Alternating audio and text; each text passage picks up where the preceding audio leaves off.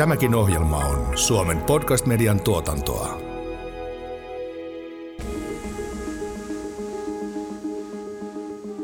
Miten kunnan digipalveluista saadaan sellaisia, että kuntalaiset haluavat niitä oikeasti käyttää? Keskustelun avaa kehittämispäällikkö Tarja Vuorinen Turun kaupungin konsernihallinnon kehittämisen ohjausyksiköstä.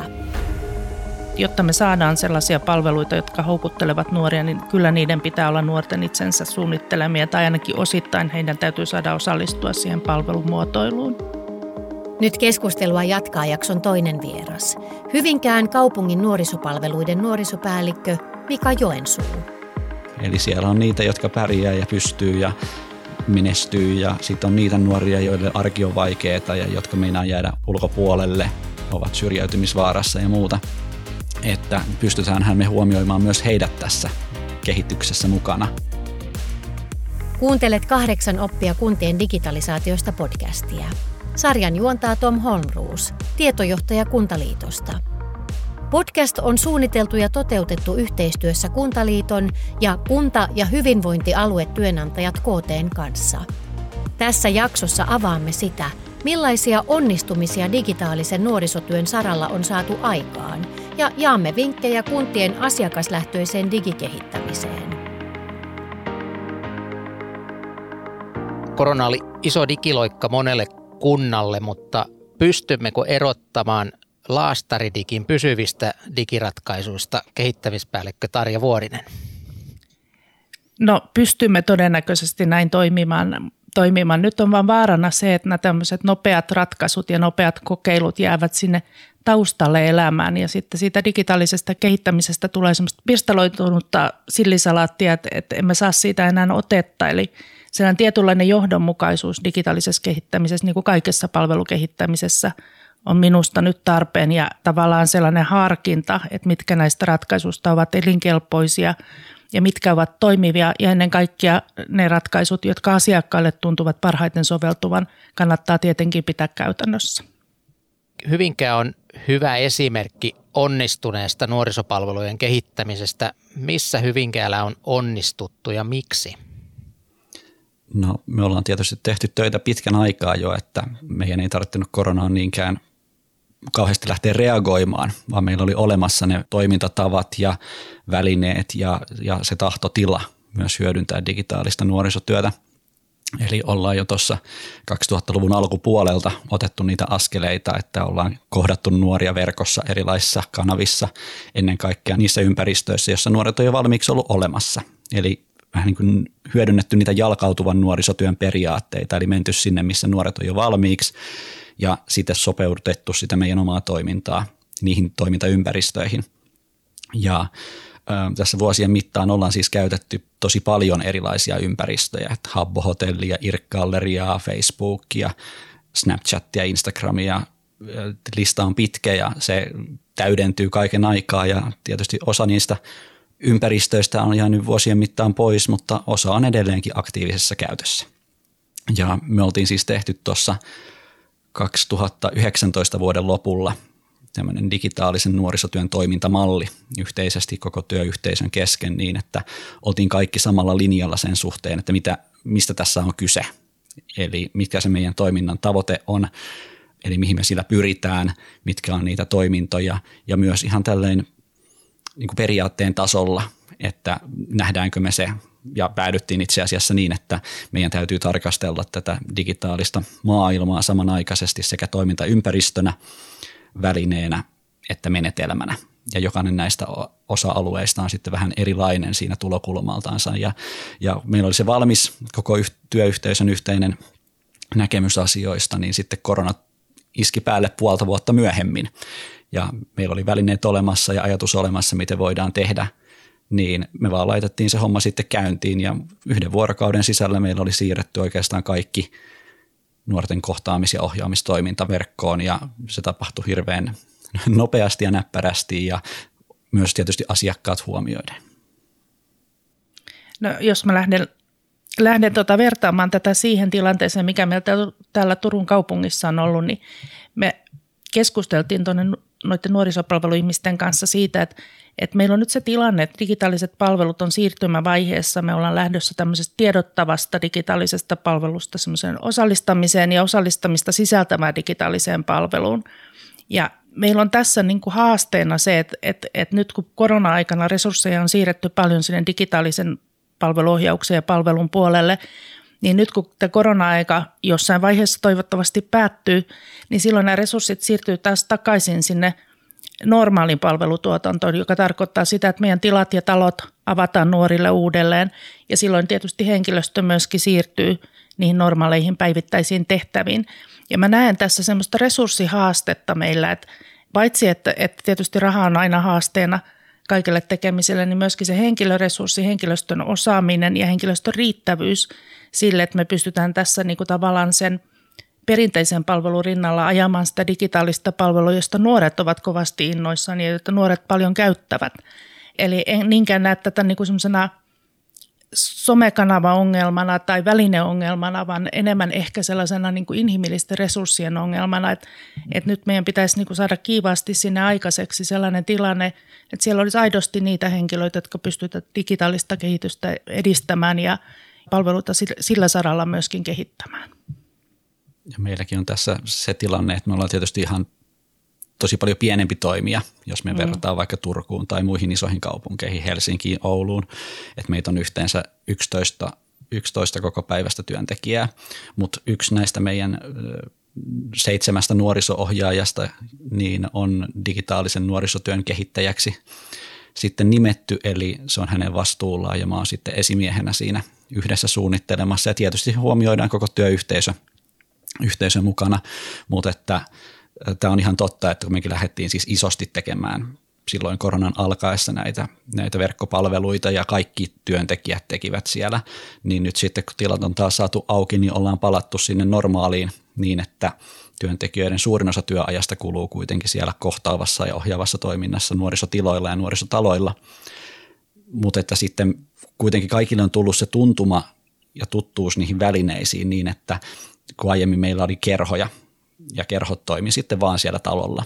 Niin nyt sitten kun työntekijöille on tullut sitä varmuutta käyttää myös niitä digitaalisia välineitä siinä rinnalla, niin meillä on sen kerhon lisäksi esimerkiksi kerhoilla omia somekanavia tai muita, niin sitten aiemmin kun nuori tuli kohdatuksi vain kerran viikossa sen kerhon aikana, niin nyt he pystyykin sitten kommunikoimaan viikon ympäri tuomaan ideoita ja ohjaaja pystyy tarjoamaan heille aikaa ja huomiota periaatteessa minä tahansa työpäivänä, vaan sen oman työaikansa puitteissa, niin se on syventänyt sitten niitä aiemmin melko pieniäkin kontakteja, mitä on saattanut olla tosiaan esimerkiksi vaikka kerran viikossa vaan, mutta kyllä se täytyy huomioida ihan jatkonkin kannalta semmoisena resurssointina, että aikaahan siihen menee sitten kuitenkin enemmän kuin mitä sitten aiemmassa tilanteessa. No jos jatketaan vielä tätä nuorisoteemaa sillä tavalla, niin Miten tai millaisia digitaalisia palveluita nuoret odottaa kunnilta? Meillä nuorisopalvelun tavoitteena on niin lisätä kaikille nuorille mielekästä vapaa-aikaa ja kaveruutta. Ja, ja täytyy sanoa, että, että kaikkein mieluiten nuoret tietysti kokoontuvat ihan, ihan jossain nuorisotalolla tai omissa, omissa työpajoissaan ja hengailevat siellä keskenään. Se on heille mieluisinta. Mutta verkossa niin kuin aika paljon me saadaan niin kuin aikaiseksi esimerkiksi just pelillisyyden kautta. Discord on meillä sellainen väline, jonka kautta nuoret paljon toimivat yhdessä ja, ja, ja tota, esimerkiksi Minecraftin tekevät haasteita yhdessä, suunnittelevat itse sen, tyyppistä palvelua. Et kyllä mä näen, niin kuin, että tässä tavallaan rinnakkain viedään näitä kahta maailmaa ja siinä meillä on semmoinen – selkeä riski havaittavissa, että nyt me yritetään tätä digitaalista palveluiden kehittämistä ohjata samalla tavalla kuin perinteistä palveluiden kehittämistä, vaikka meillä se toimintaympäristö on vallan erilainen. Ja nyt meidän pitäisi kiinnittää ehkä enemmän huomiota siihen, että että miten me ohjataan sitä digitaalisen palvelun kehittymistä ja miten me otetaan se asiakas sieltä mukaan kehittämään sitä palvelua niin yhdessä meidän kanssa – sen sijaan, että me niinku tavallaan lähdetään sieltä perinteisestä palvelukehityksestä, jossa meillä on kenties jonkinnäköinen oma suunnitelma, että näin, näin tätä palvelua lähdetään kehittämään ja sitten me kysytään vähän palautetta asiakkailta ja ollaan siihen tyytyväisiä. Se maailma on jo tavallaan jäänyt vähän taakse, että, että, että ainakin nuorten parissa mä koen, että se verkossa kehittäminen, yhteiskehittäminen on noussut tosi vahvasti viime aikoina ja se on hyvä käänne ja toivon, että se jatkuu. Joo, on ihan samoilla linjoilla, että nuo digitaaliset välineet tarjoavat meille kuitenkin mahdollisuuksia osallistaa niitä asiakkaita mukaan, eli saada esimerkiksi nuoret itse aktiivisemmin osallistumaan siihen, että millaisia palveluita tehdään ja ei, ei pelkästään, että me tehdään, vaan että myös ne nuoret on mukana tekemässä toisilleen asioita. Ja se, se, sitä kautta ne myös nuoret sitoutuu enemmän siihen toimintaan mukaan, kun he näkevät, että heitä on meiltä lähtöisin ja me ollaan tässä mukana ja meihin luotetaan ja uskotaan, niin me pystytään oikeasti vaikuttamaan. Mutta että sitten täytyy huomioida, että nuoret on valtavan monimuotoinen joukko, ihan yhtä lailla kuin mikä tahansa muu ikäryhmä. Eli siellä on niitä, jotka pärjää ja pystyy ja menestyy ja sitten on niitä nuoria, jotka, joille on niin kuin arki on vaikeaa ja jotka meinaa jäädä ulos ulkopuolelle, ovat syrjäytymisvaarassa ja muuta. Että pystytäänhän me huomioimaan myös heidät tässä kehityksessä mukana. Että meillä on vähän nuorisotyön puolella ajoittain esimerkiksi haasteena se, että että me kysytään vaikka nuorilta, jotka käy nuorisotaloilla, että mitä siellä nuorisotaloilla tulisi olla. Ja ihan yhtä lailla meidän pitäisi kysyä niiltä nuorilta, jotka ei käy siellä nuorisotaloilla, että mitä he haluaisivat, että siellä on, jotta he sinne haluaisivat tulla mukaan. Niin sama on täällä digitaalisten palveluiden puolella, että, että jos, jos siellä on ne aktiivisimmat nuoret tekee siitä itselleen sopivinta, niin vastaako se sitten niiden nuorten tarpeeseen, jotka meinaa jäädä sen kehityksen ulkopuolelle. Ja se on iso kysymys niin yhdenvertaisuuden näkökulmasta, koska toisaalta digitaalisten välineiden kautta me pystytään myös vastaamaan semmoisen yhdenvertaisuuden haasteisiin, että nuoret pystyy osallistumaan, kuka tahansa pystyy osallistumaan riippumatta siitä, että missä he asuu, että fyysisen sijainti ei vaikuta välttämättä siihen osallistumiseen tai fyysiset rajoitteet, että jos on vaikka liikuntarajoitteinen, niin sä pystyt osallistumaan verkon kautta ihan yhtä lailla kuin muut nuoret. Mutta sitten taas se osallistuminen digitaalisiin palveluihin vaatii sitten välineitä. Se vaatii riittävän nopeita verkkoyhteyksiä, jotka voi olla sitten taas joissain perheissä sellaisia, että, että taloudellisesti ei olekaan mahdollisuus hankkia sitä riittävää hyvää läppäriä tai, tai tablettia, jolla sitten pystyisi osallistumaan sinne, sinne verkkopalveluun tai sinne verkkopeliin mukaan. Tai sitten jos me mietitään, että suurin osa esimerkiksi siitä työstä, mitä me tehtiin korona-aikana – oli kirjallista viestintää, eli kirjoitettiin chattiin ja, ja vastattiin myös kirjallisesti, niin maahanmuuttajataustaiset nuoret tai sellaiset nuoret, joille kirjallinen viestintä on vaikeampaa, niin heillä on vaarana sitten jäädä niiden palveluiden ulkopuolelle. Ja ne on isoja asioita, joihin ei, ei ole niin suoraa vastauksia ehkä vielä keksitty, mutta ne täytyy kaiken aikaa pitää mukana tässä ne ajatukset, että me ei myöskään syrjäytetä sillä meidän palvelutuotannolla ketään meidän palveluiden ulkopuolelle eroaako nuorten palvelujen käyttö muista ryhmistä? Meidän palvelut on hyvin erilaisia, mitä me tarjotaan nuorille verrattuna sitten muille ikäryhmille, että ää, toki koulu ja siellä olevat palvelut, niin nehän nyt on nuorille niin sanotusti pakollisia, mutta suurin osa nuorisotyön palveluista perustuu vapaaehtoisuuteen ja tapahtuu nuorten vapaa-ajalla, jolloin me tietyllä tavalla kilpaillaan siitä nuorten vapaa-ajasta, että meidän toimintojen, että vaikka ne on tavoitteellisia ja kasvatuksellisia, niin niiden pitää kuitenkin lisäksi olla nuorille kiinnostavia ja ajan, ajankohtaisia, ajantasaisia, jotta he tekevät sen valinnan, että ne tulee mieluummin meidän palveluihin kuin vaikka johonkin kaupallisen tarjoajan tarjoamiin palveluihin että eivät vietä aikaa vaan niin kuin kauppakeskuksessa ja ostoksilla ja kahviloissa, vaan ne haluaa tulla sinne nuorisotalolle, jossa me voidaan sitten tehdä sitä tavoitteellista ja kasvatuksellista nuorisotyötä. Kun taas sitten, jos me mietitään vaikka aikuisia, tai mietitään, että mitä kaikkea kunta heille tarjoaa, niin on kuitenkin sosiaali- ja terveyspalvelut, niin, niin nehän ei nyt ei missään nimessä ole viihteellisiä palveluita, vaan niihin mennään silloin, kun on se tarve.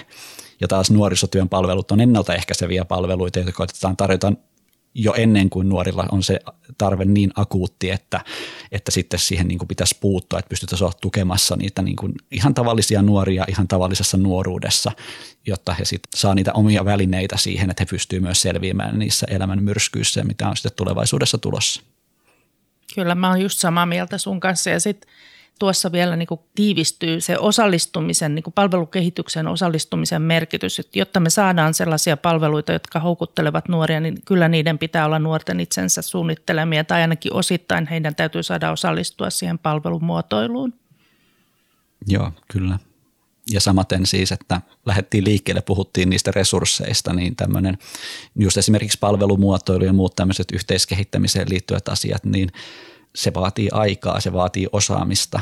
Ja sitten jos meidän vaikka nuorisopalveluista kaikki työntekijöiden työaika menee siihen varsinaisen niin toiminnan suunnitteluun, valmisteluun ja toteutukseen, että riittääkö meillä oikeasti sitten aikaa sellaiseen kehittämiseen ja, ja uusien kehittämismenetelmien opetteluun ja käyttöönottoon, niin, niin se on taas iso resurssikysymys ja samaan aikaan kun pitäisi kuitenkin kaikesta säästää – ja talous, taloustilanne on heikko monessa kunnassa, niin se ei ole mikään ihan yksinkertainen asia, että sitten löytyisikin tai pystyttäisiin perustelemaan, että heitä on nyt tärkeä juttu, että meidän työntekijöitä täytyy kouluttaa ja työntekijöille täytyy, täytyy tarjota työaikaa tällaisten asioiden haltuunottoon. Mutta että toki jos siihen nyt tartuttaisiin, niin se maksaa sitten pitkällä aikavälillä itsensä todennäköisesti monin verroin takaisin.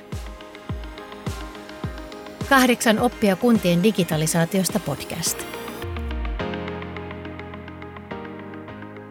No sä Tarja, tuossa hetki sitten totesit, että tämä digitaalinen palvelukehittäminen on aivan toisenlaista kuin, kuin perinteinen, niin miten siirrymme sähköisistä palveluista aidosti digitaalisiin ja millaista työtä se kunnissa vaatii? No ensinnä se vaatii semmoista niin kuin tavallaan ajattelutavan muutosta. Eli nyt kun me ollaan totuttu, että meillä on joku palvelu, joka on lakisääteinen palvelu ja se tuotetaan tietyllä tavalla, se tietty, tietty prosessi siellä takana, joka sitä palvelua sitten suoltaa ulos, ulos ja se osaava henkilökunta siinä sitten tukena ja apuna, niin nyt meidän pitäisi lähteä ajattelemaan sitä niin päin, että mitä se, mikä se on se käyttäjän kokemus siitä palvelusta, lähteä sieltä asiakkaan niin kuin vinkkelistä – kehittämään sitä palvelua, että mitä se asiakas haluaa. Turku on paljon puhunut tämmöistä elämäntapa, elämäntapahtumiin ja elämänkulminaatiopisteisiin liittyvien palveluiden paketoinnista ja niiden niin kuin kehittämisestä sen kautta. Ja tiedän, että kansallisella tasolla esimerkiksi Aurora AI on tehnyt tätä samantyyppistä kehitystyötä paljon. Ja mun mielestä siinä ollaan niin kuin lähtökohtaisesti – oivallettu se keskeinen idea, että kaikki palvelutarpeet, ne kumpuavat sieltä ihmisten elämästä ja niistä elämäntapahtumista. Ei ne ole mitään irrallisia semmoiset. Jos mä menen hammaslääkäriin, niin kyllä siinä on kokonaisuutena mun hyvinvoinnista ja terveydestä kysymys. Että ei se hammaslääkäripalvelu irrallisena yksittäisenä palveluna mua niin hirveästi kiinnosta. Mutta sitten kun siihen laitetaan niin kuin yhteyteen monta muuta asiaa ja paketoidaan se semmoiseksi, että sun hyvinvointia nyt – tässä kohdassa, kohdassa vaikka kaupungin näkökulmasta tukisi parhaiten se, että sä kävisit tuolla suun terveydenhuollossa ja samalla vaikka mittauttaisit verenpaineessa, että et, et, ja katsottaisiin vähän muitakin asioita, niin silloin mulla on semmoinen kokonaispaketti, jonka mä koen, että, että se on mulle tarpeen ja hyödyllinen. Ja se lähtee sieltä mun omasta niin kuin elämäntilanteesta. Ja monet digitaaliset palvelut, joita meillä tehdään, niin, niin erittäin onnistuneesti mun mielestä tuon liikkumisen puolella, erityisesti niin kuin joukkoliikenteen puolella on jo onnistuttu – luomaan semmoisia palveluita, jos asiakas pystyy tavallaan itse suunnittelemaan, hän saa sen matkustuspalvelun eikä niinkään osta vain lippua sinne palveluun. Et siinä on jo pikkusen lähdetty siihen suuntaan miettimään, että että jos asiakas haluaa mennä teatteriin, niin hänelle voidaan niputtaa se teatterilippu ja bussimatka siihen samaan ja kertoa, milloin se bussi lähtee ja näyttää vaikka sitten mobiiliaplikaatiolla, nyt sun pitää lähteä sinne pysäkille, jos meinaa tehtiä siihen bussiin ja sitten siihen teatterinäytökseesi. Niin tämän tyyppisiä asioita niin mun mielestä me voidaan digitaalisuudella edesauttaa. Ja, ja se palvelukehityksen pitäisi aina jotenkin lähteä semmoisesta käyttäjäkokemuksen, käyttäjätapauksen kuvaamisesta ja sieltä taaksepäin niin kuin sitten sinne kaupungin prosesseihin, eikä päinvastoin niin kuin se usein vieläkin lähtee. Joo, mä oon ihan samaa mieltä tästä, että ja on mahtava kuulla, että, miten teillekin on menty se asiakas edellä. Että et valitettavan usein, etenkin tässä alkuvaiheessa, kun on lähdetty näitä digitaalisia palveluita tekemään, niin kun ei oikein tiedetä, mitä pitäisi tehdä, mutta pitäisi lähteä jotain tekemään, niin sitten lähdetään sellaisenaan siirtämään niitä olemassa olevia palveluita digivälitteisiksi tai niin kuin sähköisiksi. Ja se on tietysti työntekijöiden kannalta helppoa, koska sitten ei tarvitse niin kuin mitään muuta kuin opetella se uusi väline, mutta se, se palvelu pysyy samankaltaisena. Mutta se ei välttämättä ole se, että mitä se digitaalisuus parhaimmillaan pystyisi asiakasta palvelemaan. Et silloin mennään vähän niin kuin työntekijöiden tai organisaatioiden helppous ja turvallisuus edelle ja sitten voidaankin sanoa, että nyt ollaan tehty sitä digitalisaatiota. Mutta sitten jos oikeasti mietittäisiin se, että, että mitä se asiakas haluaa, on se sitten nuori tai aikuinen tai ikäihminen tai kuka tahansa, että, että mitä se oikeasti tarvitsee ja pystytäänkö me jotenkin lisäämään sitä hänen hyvinvointiansa ja, ja tarjoamaan niin kuin vastata niihin tarpeisiin. Ja sehän voisi olla jotain ihan muuta kuin mitä me ollaan aiemmin totuttu tekemään. Ja jos me ajatellaan vaikka nuorisotyön näkökulmasta, niin niinhän me lähdettiin ensimmäisiä juttuja tekemään tuonne verkkoon, että, että Habbo-hotelliin perustettiin esimerkiksi verkkoon nuorisotila, joka näytti fyysisesti ihan nuorisotilalta siellä Habbon maailmassa, joka oli tiettyyn kellonaikaan auki ihan niin kuin oikea nuorisotila. Et se oli työntekijöille hirveän helppo ajatella, että, että se aukeaa se, se verkossa oleva tila samalla tavalla kuin oikea nuorisotila ja se nuori saapuu sillä sen virtuaalihahmonsa kanssa ja sitten sinne oma hahmo menee sinne nuoren viereen ja sitten aletaan juttelemaan ihan niin kuin nuorisotalolla tapahtuu. Mutta kun me voitaisiin tarjota niitä palveluita myös niin, että, että sen ei tarvitsekaan sitoutua siihen tiettyyn kellon aikaan, vaan että nuori pystyisikin osallistumaan silloin, kun se hänelle parhaiten sopii. Eli että kaiken ei tarvitsekaan tapahtua sitten silleen synkronisesti, että oot molemmat sekä asiakas että työntekijä onkin samaan aikaan paikalla. Se voi olla myös sitä, mutta sitten siinä rinnalla pitäisi olla myös se mahdollisuus, että se nuori, joka, jota yöllä ahdistaa ja hän haluaa lähettää sitten jonkun viestin työntekijälle, niin hän voisi sen lähettää tietäen, että työntekijä ei sitä silloin lue, mutta työntekijä lukee sen sitten siinä vaiheessa, kun työntekijä tulee töihin. Ja sitten voidaan lähteä sitä, sitä niin kuin työtä tekemään ja tukemaan ja auttamaan. Että se ei ole pelkästään sellaista, että, että me vähän niin kuin sähköistetään niitä meidän totuttuja tapoja, vaan me lähdettäisiin niin kuin rakentamaan niistä parempia, että vähintäänkin, että niiden olemassa olevien palveluiden ympärille tulisi uusia ulottuvuuksia ja uusia keinoja, joilla sitten voidaan sitä asiakasta niin kuin paremmin ja tehokkaammin ja monipuolisemmin sitten kohdata ja palvella. No entä sitten jos ajatellaan tätä digitaalisuutta, että mainitsit tuon happohotellinkin, niin näähän palvelut ei ole kuntarajoitteisia, vaan tota, nuoretkin varmaan liikkuu ympäri, niin voiko näihin hyvinkään nuorisopalveluihin myös naapurikuntien nuoret osallistua? Kyllä voi. Eli ollaan itse asiassa muutettu sitä että kun me tehtiin tämmöinen meidän oma uusi toimintamalli ylipäätään nuorisotyön, että, että mitä hyvinkääläinen nuorisotyö on, niin me ei puhuta siitä, että me tarjotaan palveluita vain hyvinkääläisille nuorille, mitä aiemmin se on ollut, vaan että nyt nykyisin puhutaan että pääasiassa hyvinkääläisille nuorille. Ja se Habbo-hotelli, mistä tuossa puhuttiin, niin se nuorisotyö siellä lähtikin liikkeelle tämmöisenä valtakunnallisena netarityönä, missä myös Turku on esimerkiksi ollut siellä jo mukana siitä 2007 vuodesta alkaen muistaakseni samaan aikaan, kun Hyvinkään sinne mukaan meni. Eli ajatuksena se, että eri kuntien työntekijät antoi työpanoksensa sinne, kohtas kaikkia niitä nuoria, jotka sinne tilaan tuli ja sitten riippumatta siitä, että mikä se nuoren asuinpaikka on. Mutta me luotettiin ja tiedettiin se, että sitten kun sinne tulee se hyvinkääläinen nuori, niin hän saa sen vastaavan palvelun sitten. On se sitten turkulaiselta tai helsinkiläiseltä tai lappeenrantalaiselta työntekijältä. Niin se on mun mielestä hirveän hieno asia, koska, koska, koska me voidaan sillä tavalla vähän niin kuin tehdä semmoista yhteisiä, koko Suomen kannalta tietyllä tavalla niin kuin palvelevaa nuorisotyötä, mikä taas madaltaa sitten semmoista um, niin epätasa-arvoa alueellisesti, mikä Suomella tällä, Suomessakin tällä hetkellä kuitenkin on jonkin verran. Eli osassa kunnista on tehty pitkään verkossa töitä ja osassa kunnista ollaan vasta aloittamassa niitä digitaalisia palveluita ja oikeastaan koronasta johtuen, eli, eli nuoret on ollut hyvin eriarvoisessa asemassa. Mutta että, ja samaten me siis esimerkiksi Hyvinkäällä ollaan tehty tämmöistä Hypekon animemanga ja pelitapahtumaa, niin ympäri Suomen tulee nuoria paikan päälle – mutta sen lisäksi sitä on järjestämässä ympäri Suomen nuoria. Eli kun me tehdään se pääasiassa se suunnittelu ja valmistelu verkossa, niin ympäri vuoden nuoret osallistuu meidän Discord-kanavalle ja kertoo ideoita ja jo ottavat vastuualueita itselle hoitaakseen. Ja sitten he tulee paikan päälle sitten fyysisesti tekemään sitä tapahtumaa sitten kesäkuussa.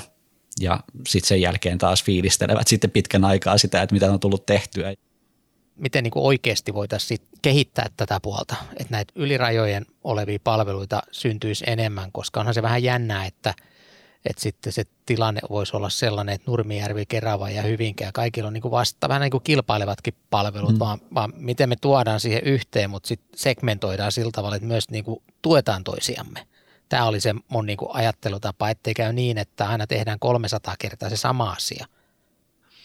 Siinä on kyse niin kuin paitsi yhteiskehittämisestä niin kuin metodina siinä, että tavallaan kehitetään yhdessä, niin myöskin semmoisesta niin perinteisemmästä yhteistyöstä, jonka, olisi, jonka soisi nyt menevän myöskin sinne verkkoon ja digitaaliseksi, jolloin meillä olisi sellainen mahdollisuus, että kunnat keskenään voisivat tehdä niin kuin avoimesti yhteistyötä.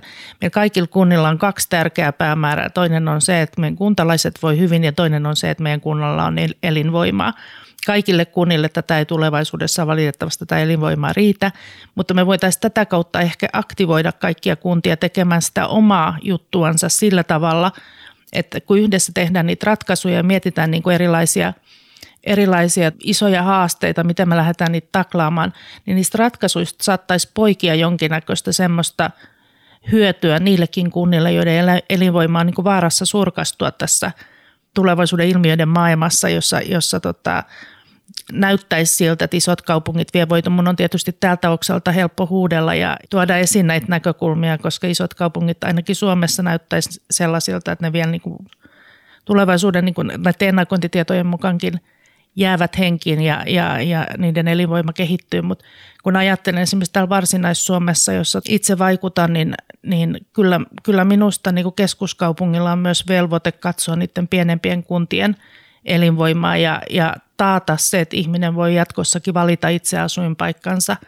ja tehdä työnsä siellä, missä parhaiten viihtyy. Ja siinä mun mielestä kunnat vois tehdä enemmänkin ja aktiivisemminkin yhteistyötä. Ja mä niin jotenkin näen semmoisia digitaalisia alustoja, joilla me voidaan operoida jatkossakin niin kuin yhdessä.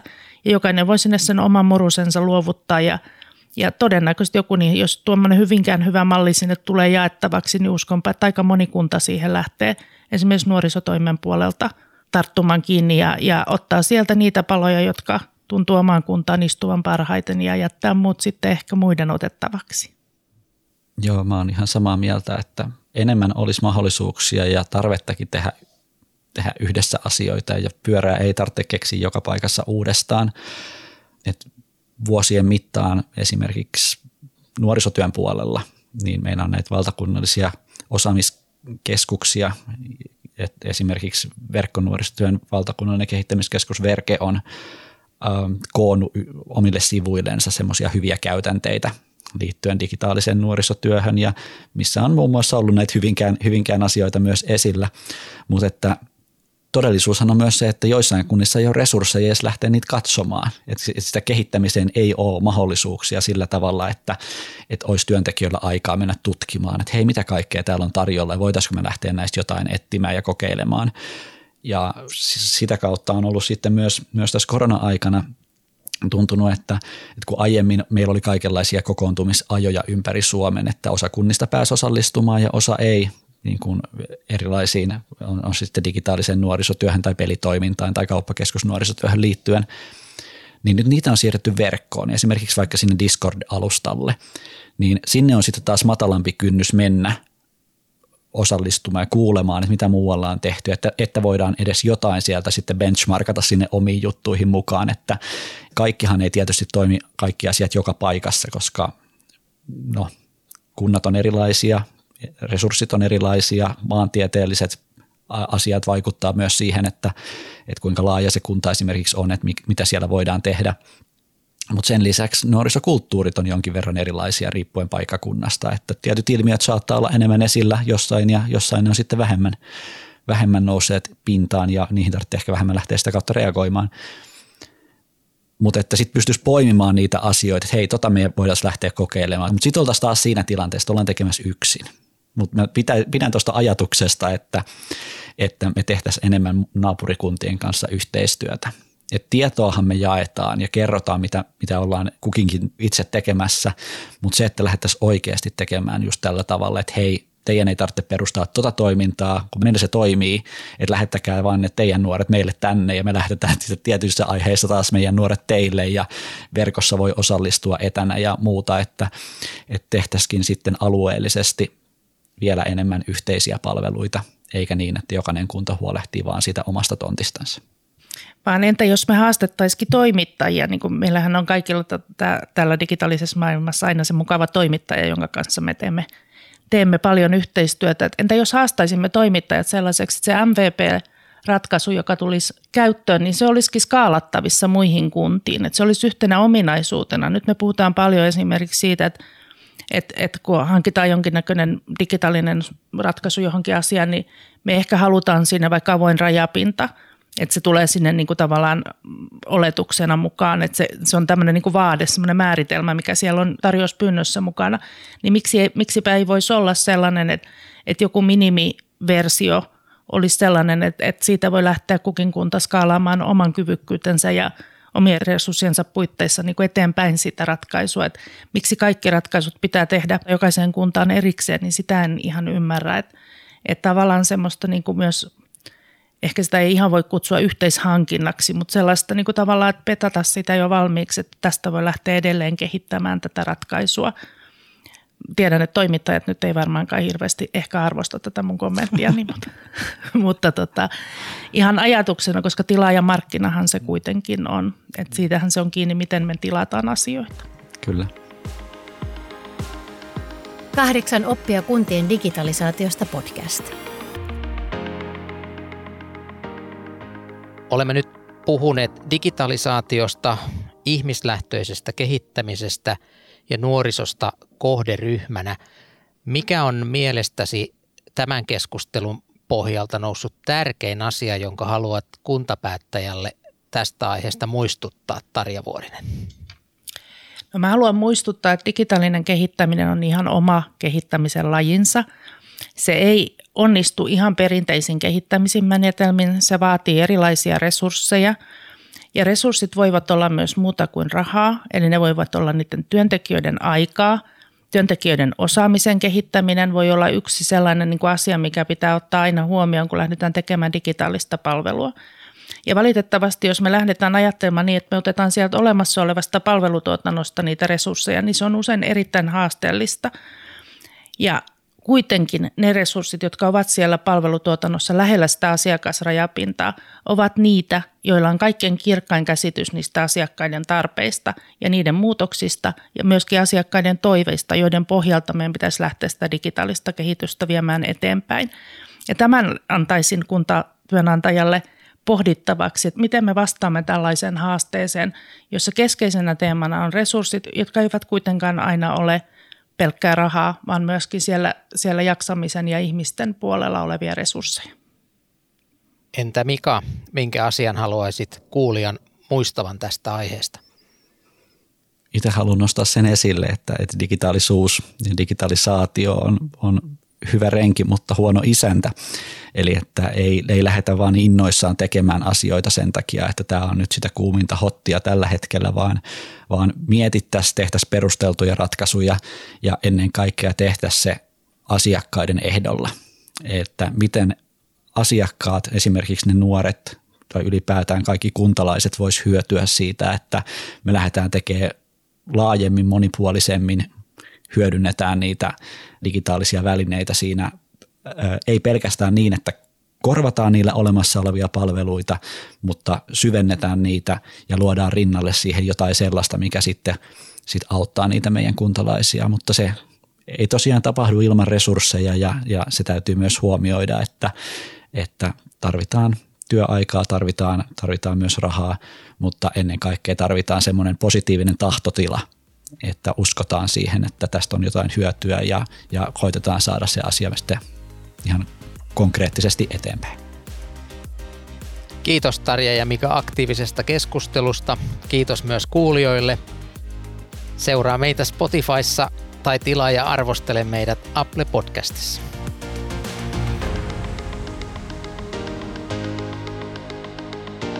Kahdeksan oppia kuntien digitalisaatiosta podcast.